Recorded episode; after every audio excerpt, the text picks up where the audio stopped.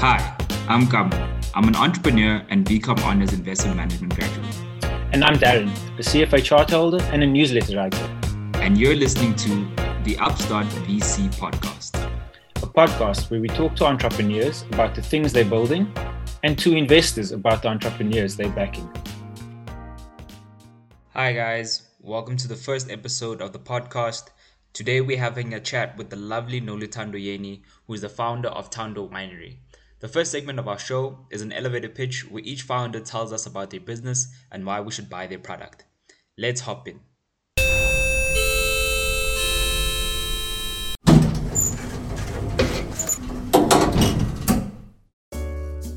Thando Winery is a concept that looks to being part of the full value chain of um, a wine vineyard. So initially started off as a concept of owning a vineyard, um, but realistically, because of your usual constraints of capital, ultimately the vineyard produces a product that becomes wine, which is what we consume.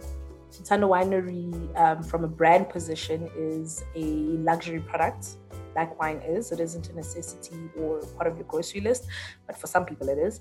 Um, and it's it's it's really the concept around it being Thando, um, and which is love in Zulu. A, it's my name but secondly it is a in, in this kind of like spike of mental illness people not really taking care of themselves people being inundated with how the world works and their day-to-day um, responsibilities either as a mother or a husband or a working professional. Um, it's always good which is what the luxury industry is about. It's always good to give yourself a timeout and to unwind and to uh, and and the concept around Thando Winery is saying that by doing that it's an expression of self-love. And it's expression of um, you taking time for yourself to recharge. You have arrived at your destination. I think that's really dope. And um, I think it's a perfect segue to just get started on some of the questions in your brand story, you mentioned mental health and how it's sort of like a symbol to sort of love yourself by having a glass of wine or whatever the case may be, right? So I just wanted to know did you always know that you'd be an entrepreneur or is it something you stumbled upon? So I've always known I'd be an entrepreneur. I, I think a big part of uh, me realizing that is figuring out where to start. Because I've always generally had an eye or felt that I have an eye to see opportunities across the board. So I'm not like, I'm not the person who was passionate about any one particular thing and, and decided to make it a business. I've always um, been passionate about the concepts of business, about being um, very self sufficient, and also having a business that can last. And this is something that from high school, I used to sell t shirts, I used to I used to sell a lot of things, but I was never a salesperson. And I think I established that very early that I'm, I'm not a salesperson. I, I'm, I'm, i find it difficult to sell, um, to sell products, but I, I have an eye for knowing that this is something that could move. And so from with t-shirts, I remember I, I partnered with the most popular guy in high school who helped with the printing and helped with getting, you know, matric dance jackets done. And it filtered into varsity. And, and in varsity i think because of you know the financial difficulties that we face a very big part of my motivation in varsity for selling was um, being able to survive to be to buy because um, I didn't have a bursary. I had scholarships now here and there. My mom, um, so I kind of fell into the must fall category of the missing middle. Who um, my mom was was employed, but had a lot of people who depended on her salary, and so she always prioritized my tuition um, to the extent that she could and my rent and um, my food but then you also don't want to feel left out and feel like you're missing out on a varsity experience and so a lot of um, the work i did and this and, and the businesses business ventures or the mini business ventures that i entered as a student was so that i could um, go out with friends um, so that i could buy myself a few souvenirs just to have an actual full varsity experience and I think at that point, I decided that I don't want to get into full employment. But again, you do a degree, and you know, as a, a, black young person in, in this country, realistically, you'd have to get into formal employment um, to be independent. And, and that's how I made the decision to get into employment. And I started looking for jobs. And I started looking much later than most of um, the people that were in my honors class. Mm. So I was like, you know, already behind behind everybody else. Um, I, I, I would be shortlisted. I, I didn't know if I was going to be employed.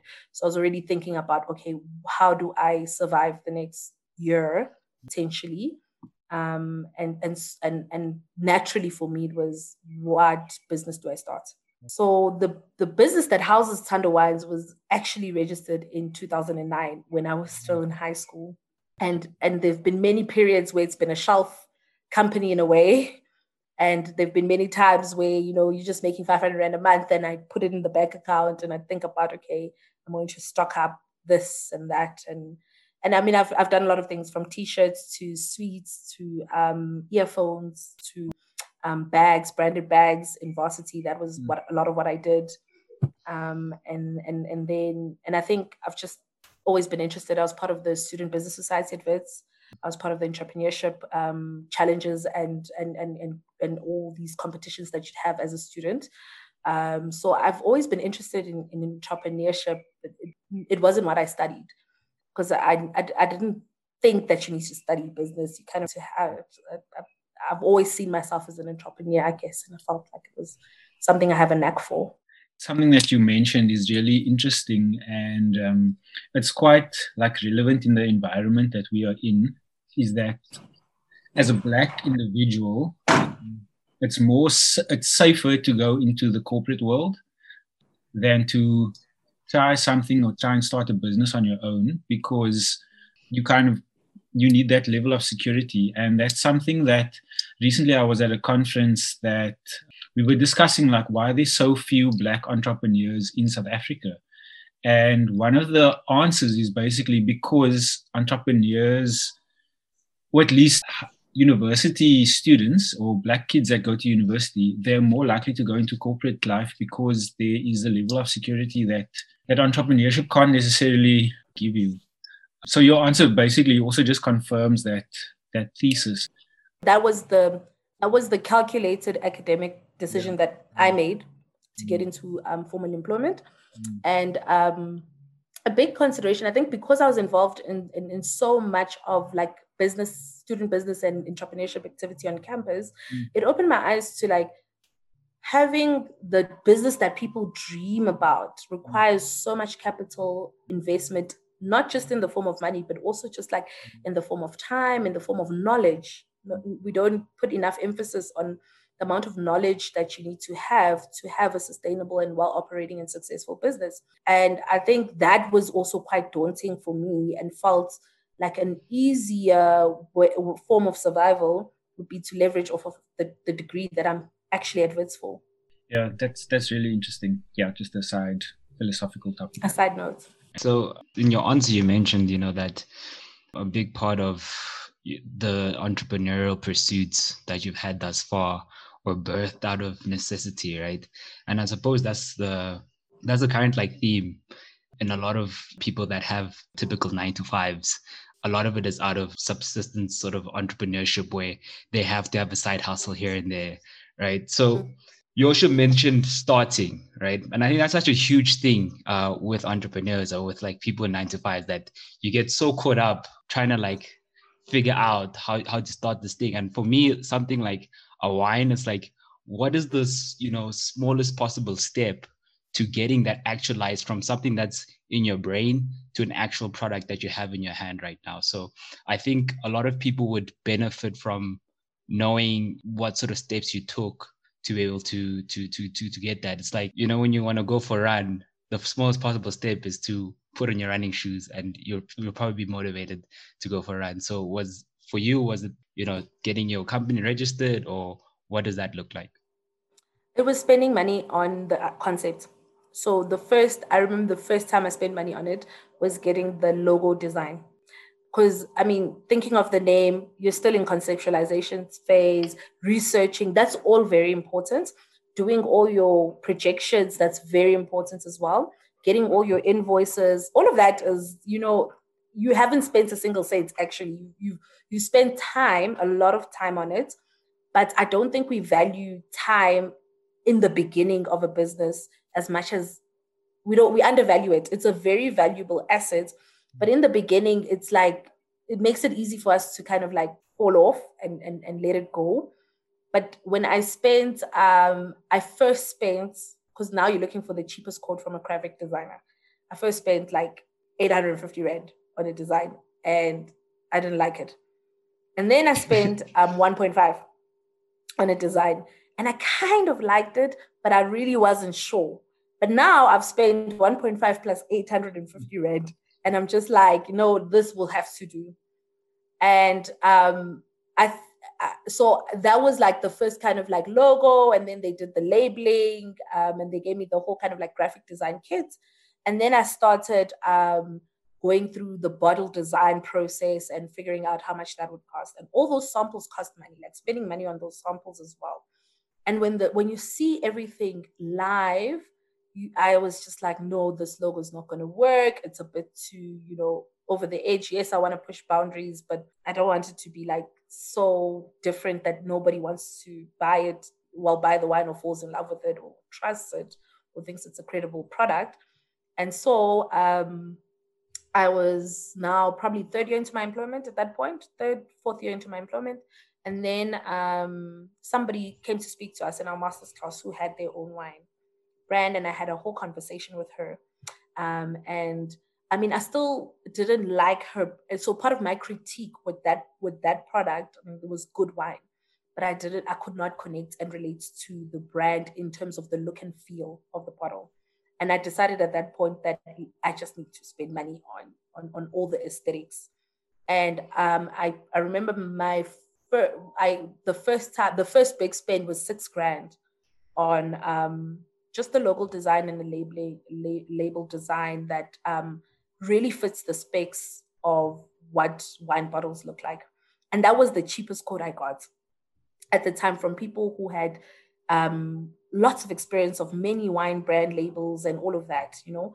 But when the when when the before it was even printed, when I got the works, the, the, the initial sketches, I was like, wow, this is it. And at that point, um, um, it, it's now it, it, feels like it's happening, but you haven't even gotten your liquor license in place. You haven't even gotten your label registered with the regulators. But because you feel like you've invested, you really have put skin in the game.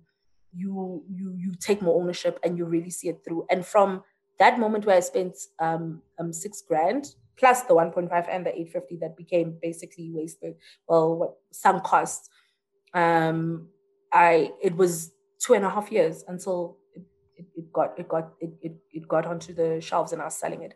And for that two and a half years, I was happy to spend more and more money and budget it. And, and, and part of my then now monthly budget became I need to make pay for this and that. I need to pay um, the municipality. So, so all of these costs, just to jump in, were were funded from your salary from your nine to five job. Yeah. Okay. They you leverage that. Yeah, I leveraged that. And I, I mean, some of the time to go to government offices was lunch breaks um, from my nine to five.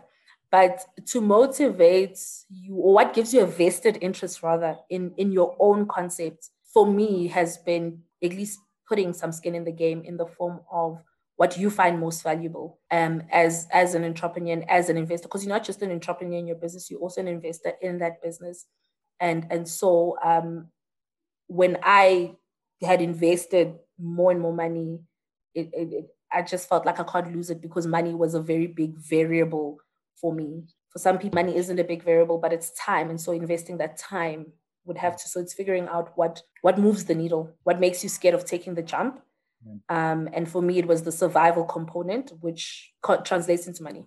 Sure. Right now, up to this point, you've explained sort of the journey that you've taken from conceptualization to not having this business, right?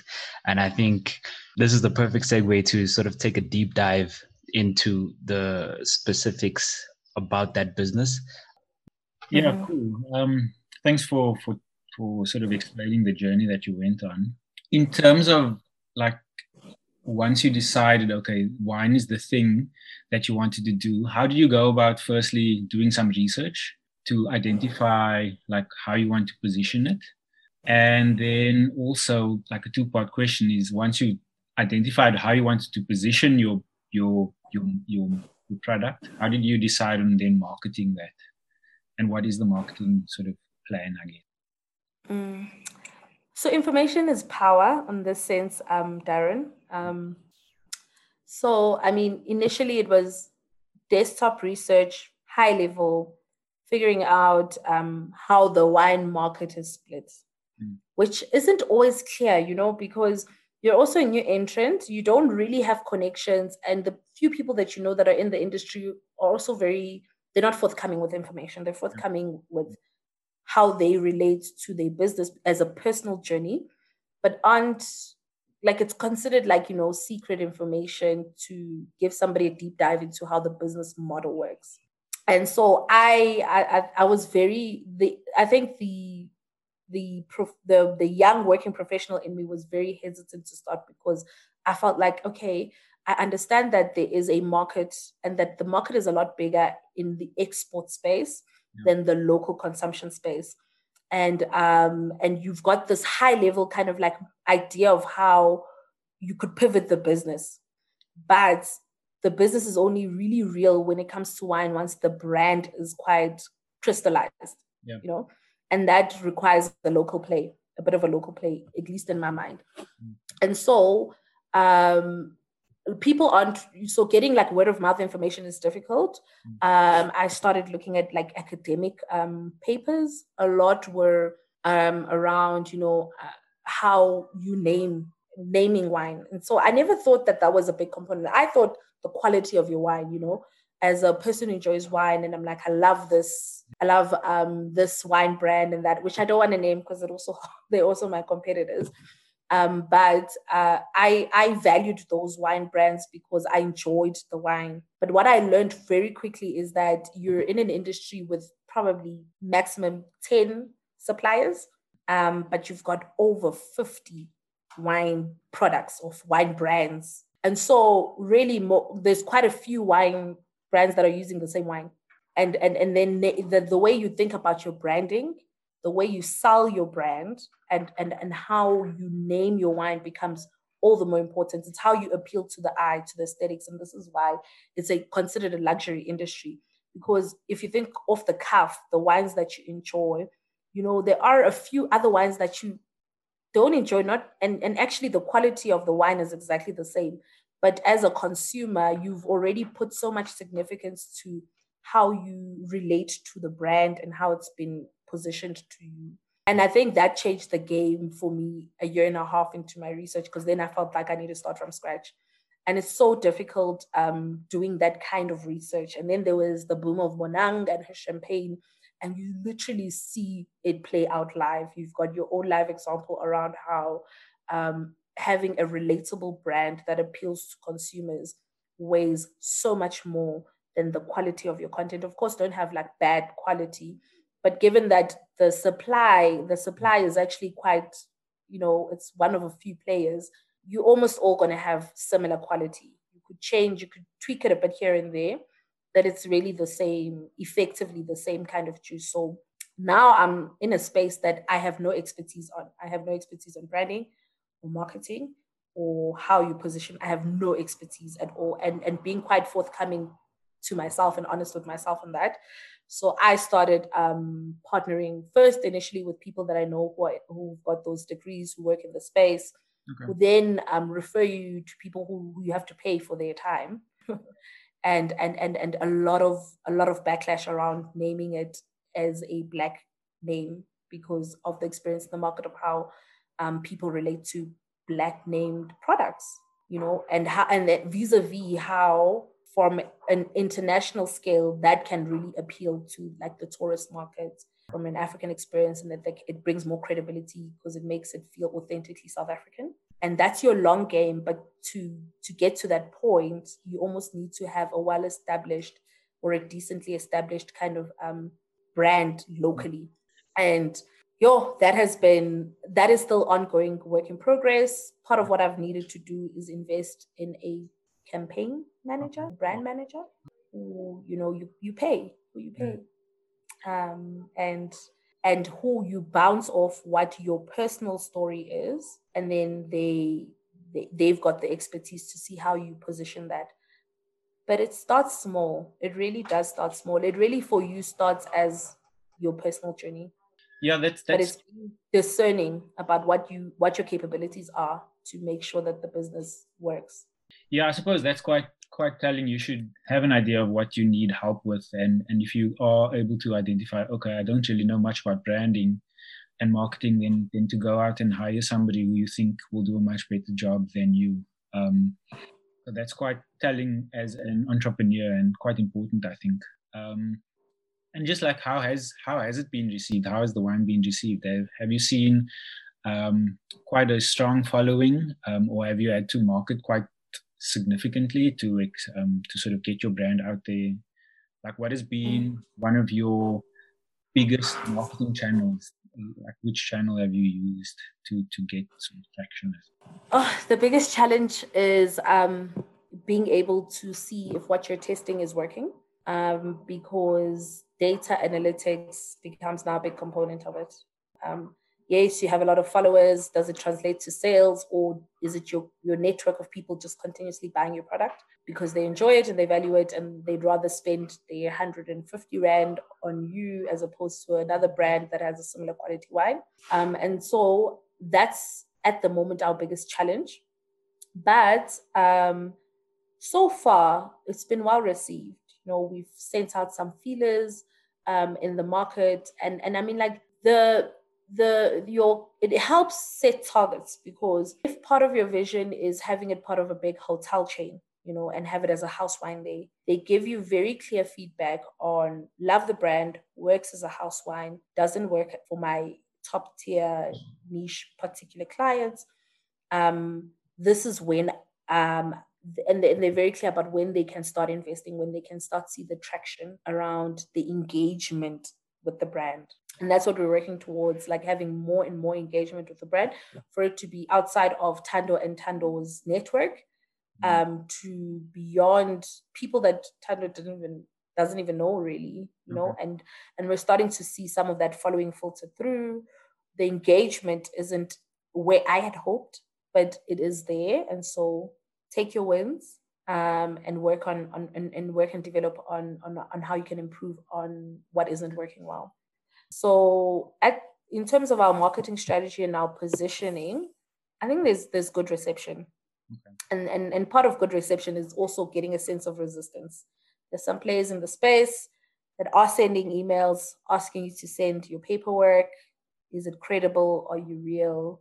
And part of that for me shows that um, you are a real threat in the Mm. market at least perceived potential real threat you know? Um, and and that's good news Yeah, that's definitely good news. Wow, I didn't even know people would be like threatened and be sending. Do you really have papers? Is it registered, etc.? Wow, that's crazy. Cease and desist. yeah there is that especially when you're a small player because um there are some black owned wine wine brands that have been easily intimidated and have found themselves you know it's a brand that we know there's a website but they're no longer make sell, selling they're no Mm. longer getting orders and and yeah Yeah, I'm just curious. Maybe just the last question in terms of like the business specific um, specifics, at least. Uh, I'm just curious, like how you went about actually doing or finding a partner that would uh, do the bottling and all of that, and finding the wine farm that you would buy the, the, the actual product from, essentially. How did you find that? it's kind of part of your lifestyle my lifestyle at least um or every opportunity in cape town we go wine tasting and i guess when at least three four years ago when i decided that this is a business i'd like to pursue. You ask and you engage do you guys supply? How does it work? And and vineyard owners are more engaging than you think. You just kind of need to put yourself out there you know? Um some are honest but my best points of departure I mean, I'd gotten quite a few referrals. I'd almost been scammed. I mean, like as well, the people who sell fake um, wines and slap your label on it, and it's not real. It's not, you know. I, I almost fell for that because again, it seemed more feasible and less capital. Yeah. So you know, falling for the shortcuts, being very, very wary about them. But because I was very invested in being licensed, having um, my own liquor license, and having my brand, my label registered with the regulator, um, in my conversations and engagements with that, I think when I spoke to somebody from SAWIS, which is the South African wine industry um, um, wine regulator. He gave me like five wine farms that supply to most um, most um, um, wine brands and wine labels, and as you just befriend people, you have conversations because you also want to feel like there's a real connection, a human connection between you and your suppliers. Because there'll be times where um, you know, maybe your payments aren't reflecting that you've made them yeah. and you need a bit of a favor. Or um, you haven't factored the delivery. I remember my first my first um, stock I hadn't factored delivery costs. I don't know how I imagined the wine moving from Cape Town to Joburg. I just thought it was part of the cost. And I'd already made payments and I'd already calculated to the T each cost associated to that because there's the labor for the labeling, there's the printing that cost. So I couldn't pay extra. And I, I asked, can that delivery cost be part of the next invoice? I'd never bought wine from this this my my current supplier, this person, and I guess because there's an established relationship, mm. there was a bit of a leap of faith from from their part. So, I mean, out of the five wine farms I was referred to, um, I enjoyed all of their wine combinations. I had tweaks to it; they were very welcoming. But I think I really connected with two wine farms, um, and and and and just the human component of them considering me as a customer as well, mm. beyond somebody they're helping get their business off the ground and I really appreciated that respect, and that's how I decided who I'm partnering with. Those are the, those are the two wine farms that, um, at the moment, the two products on the line are with are on the market are with one wine farm, but the products that are subsequent products, like we're going to have an MCC range, we're going to have a non-alcoholic range as well, um, would would come from the other wine farm, and and it just it came down to really the the relationship. Yeah, yeah, I think as my career progresses, also I'm starting to realize that a lot of um, a lot of or what's important isn't necessarily just what you know, but it's also who you know and how you relate, and, and sort of those relationships are very important. under, you know, they say with entrepreneurship, there's really two spectrums. There's really high highs and very low lows, right? So I'm just curious to know, you know, what were some of those moments um for you in your journey? Uh, I think you can start with the low end and we can end on a high note.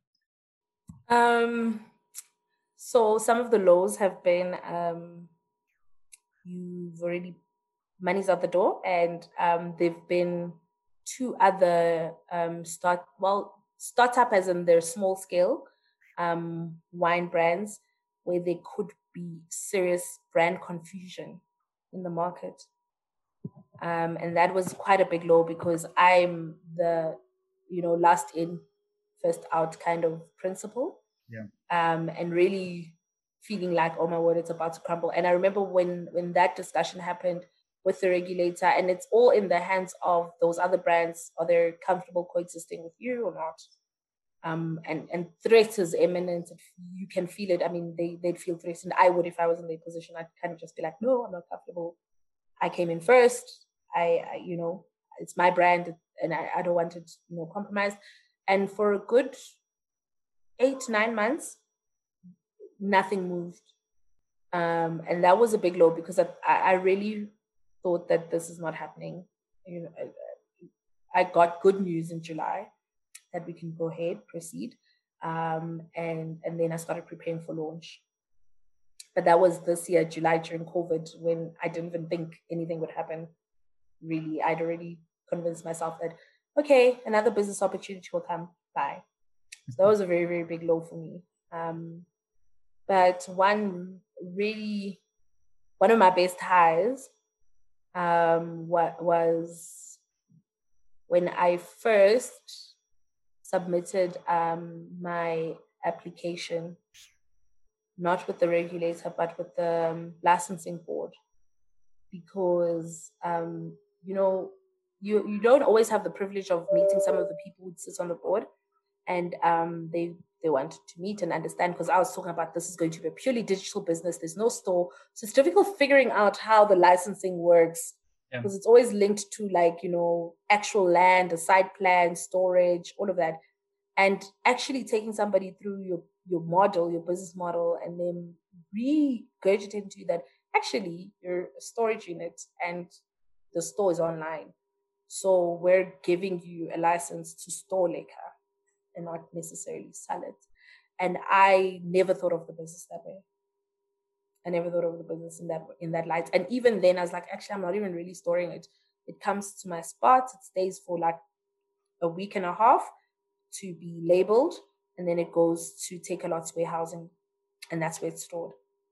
Mm. And, and and and being able to engage in that detail, I'd never had that much confidence in our, um, I guess, of um, government offices think when somebody's going to unpack and try and put the effort to understand how your model works. Mm. and even enlighten you on your own model. I think for me that was that was a very big high. It's the smallest high but it was quite a high for me. Um, and then outside of that it was also launching you know um, there's a lot of panic that goes to launch but yeah. seeing it actually go online and somebody make the first sale it's priceless.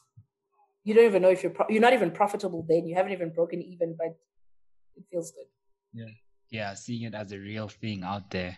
Um so i think we're we're, we're just going to close now with the last question that we ask each guest that comes on our show.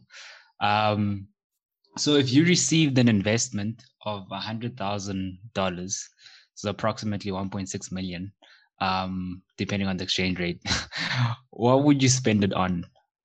So right now, I'd probably spend it on um, the plants, so the processing plants, um, because actually, the full value chain of where I see my business requires 8.5 in today money terms million. Wow. Um, but the business can start with so much less. I've invested, I've invested 650k at the moment. Hmm. Um, so I've invested way less. It's still a long journey you know, of rolling out cap, capex. But where I would in where where I'd get the capital investment you've got now, the next step would be um, getting into the processing process, the processing element of of my online. Um, and awesome. So that machinery would like cost a good almost two million. Yeah. Wow. Yeah. Wow. Thank you so much uh, for taking the time to come on our show. Um, I think your story is a, is a real like ray of hope in the you know in the ecosystem and you're just a beacon of like just positivity and energy and a testament of like what is possible if you just put a little bit of skin in the game and and wait it out you know? Mm. so I, i'd really like to thank you once again for making time to sit with us and, and, and engage with us in this podcast.